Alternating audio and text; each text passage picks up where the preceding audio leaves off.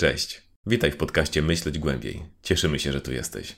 Jest to wersja audio naszych filmików na YouTubie, więc treść jest ta sama, z jedną różnicą. Będzie brakować linków, które wyświetlały się na ekranie w chwili, kiedy mówię o tutaj. Ale odnoszą się one do naszych starszych odcinków, do znalezienia których powinna pomóc wyszukiwarka. A teraz miłego słuchania. Być może spotkałeś się już z ludźmi, którzy przeginali w walce o słuszną sprawę i zastanawiałeś się, czemu? Czy oni tylko tej swojej sprawie nie szkodzą? Otóż jest spora szansa, że to nie oni się mylili, tylko ty. Wyjaśnia to pojęcie okna Overtona, które opisuje proces pojawiania się nowych idei politycznych. Generalnie mamy oś, która idzie sobie mniej więcej tak.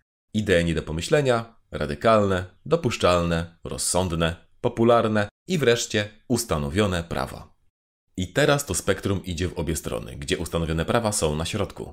Oryginalnie Overton nie chciał tego dzielić na prawo i lewo, tylko na rząd coś robi i rząd nic nie robi. Okno Overtona to ta środkowa część spektrum, która jest dostępna w dyskursie publicznym, czyli wszystko poza nie do pomyślenia. I teraz wraz z czasem i zmianami w społeczeństwie to okno będzie się przesuwać w prawo lub w lewo, rozszerzać lub kurczyć, ale nigdy nie obejmie całości spektrum. Czyli jeśli dyskurs przesunie się w lewo i idee nie do pomyślenia staną się już tylko radykalne, a idee rozsądne, popularne, to odpowiednio zdegradowane zostaną idee z prawej strony spektrum. I teraz ciekawą innowacją Overtona było stwierdzenie, że jeśli chcesz przesunąć to okno, musisz wprowadzić do dyskursu ideę nie do pomyślenia. Coś jak w negocjacjach. Zaczynasz od przesadzonej liczby i potem z niej schodzisz. Wtedy wszystkie mniej kontrowersyjne opcje będą wydawać się rozsądniejsze. To nie jest jednak takie proste. O tym zaraz. Najpierw weźmy się za ważniejszy i nieintuicyjny wniosek. Za przesuwanie okna Overtona nie odpowiadają politycy. Oni tylko siedzą wygodnie w samym jego środku i decydują o prawodawstwie. Czyli, jeśli jakaś nowa idea jest procedowana w parlamencie, to cała praca została już wykonana, a pozostały tylko formalności. Owszem, może zająć to parę lat, ale ta idea ma już olbrzymie poparcie ze strony ludzi, więc przejdzie prędzej czy później. Gdzie w takim razie dzieje się prawdziwa polityka? W działaniach aktywistów, think tanków, felietonistów, kanałów YouTube'owych. Innymi słowy, te nowe idee wprowadzamy my, obywatele. Zawodowi politycy je tylko przyklepują.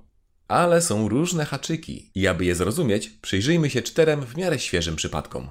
Najpierw Trump, znany ze swych ym, kontrowersyjnych opinii, już w trakcie kandydowania wiedział, jak posługiwać się populistycznymi hasłami, jak choćby jego sławna wypowiedź o imigrantach sprowadzają narkotyki, sprowadzają przestępczość, to gwałciciele. Choć niektórzy, jak zakładam, to dobrzy ludzie. I cyk, okno Wertona rzeczywiście szybko się zmieniło. Podobnego manewru w zbliżonym czasie próbowała partia Razem, usiłując wprowadzić do debaty publicznej maksymalny próg podatkowy w wysokości 75%. Udało się jej to o tyle, że to hasło jest już kojarzone z nimi, no ale raczej mało kto je podchwycił. Dlaczego? Choć Trump miał więcej sławy niż świeżo założona partia bez znanych nazwisk, nie tylko o to chodzi. Po prostu, kiedy Trump wrzucił swoją ideę nie do pomyślenia, zaraz pojawiło się wielu konserwatystów, którzy nie zgadzali się z Trumpem i w ten sposób rozgłaszali swoje idee, które nie były już nie do pomyślenia, a tylko radykalne. Razem nie miało takich sojuszników i pozostało samo na placu boju. Ale jest jeszcze inny problem. Brytyjski ruch aktywistów klimatycznych Extinction Rebellion, na polskie Bunt przeciw wymieraniu, korzysta z metody tak zwanego nieposłuszeństwa obywatelskiego. Czyli aktywiści łamią prawo, godzą się na karę i zaskarżają ją do sądu. A ten zazwyczaj uchyla karę, bo robili to w słusznej sprawie. Korzystając z tych metod, nie udało im się powstrzymać katastrofy klimatycznej. Wiem, szok. Za to udało im się coś innego. Do debaty publicznej wprowadzili pojęcie szóstego wielkiego wymierania gatunków. Wiecie, to, które mają w nazwie. Jest jedna ważna różnica między nimi a razem. XR nie jest partią i nie zależy im na zdobyciu masowego poparcia. Wystarczy im tylko, aby mieli działaczy. A nie jest to łatwe, jako że zgarniają masę hejtu. A z drugiej strony, ten hejt nie leci na organizacje bardziej stonowane, takie jak ichni strajk klimatyczny. A jak już mowa o hejcie, to nie można nie powiedzieć o ruchu Black Lives Matter sprzeciwiającemu się bezkarnemu zabijaniu osób czarnoskórych przez policję w USA. Otóż BLM doprowadził wielu konserwatystów do wściekłości, kiedy ich protesty przyjęły formę skrajnie nieakceptowalną i grożącą samym podstawom pokoju w USA. Pewnie wiecie o czym mówię. Że sportowcy zaczęli klękać do hymnu. A co, myśleliście, że mówimy o masowych zamieszkach? Nie. Podobna histeria była już parę lat wcześniej. Na tym polega problem bycia na krawędzi okna Overtona. Cokolwiek zrobisz, i tak będziesz znienawidzony jako ten najbardziej radykalny. Czyli co? Zachęcamy do bezmyślnego radykalizmu? Wręcz odwrotnie, bo jak pokazaliśmy, okno Overtona jest narzędziem, którym trzeba posługiwać się umiejętnie. Uff, po raz kolejny zmieściłem się w pięciu minutach. Możecie wyrazić swój podziw w sekcji komentarzy.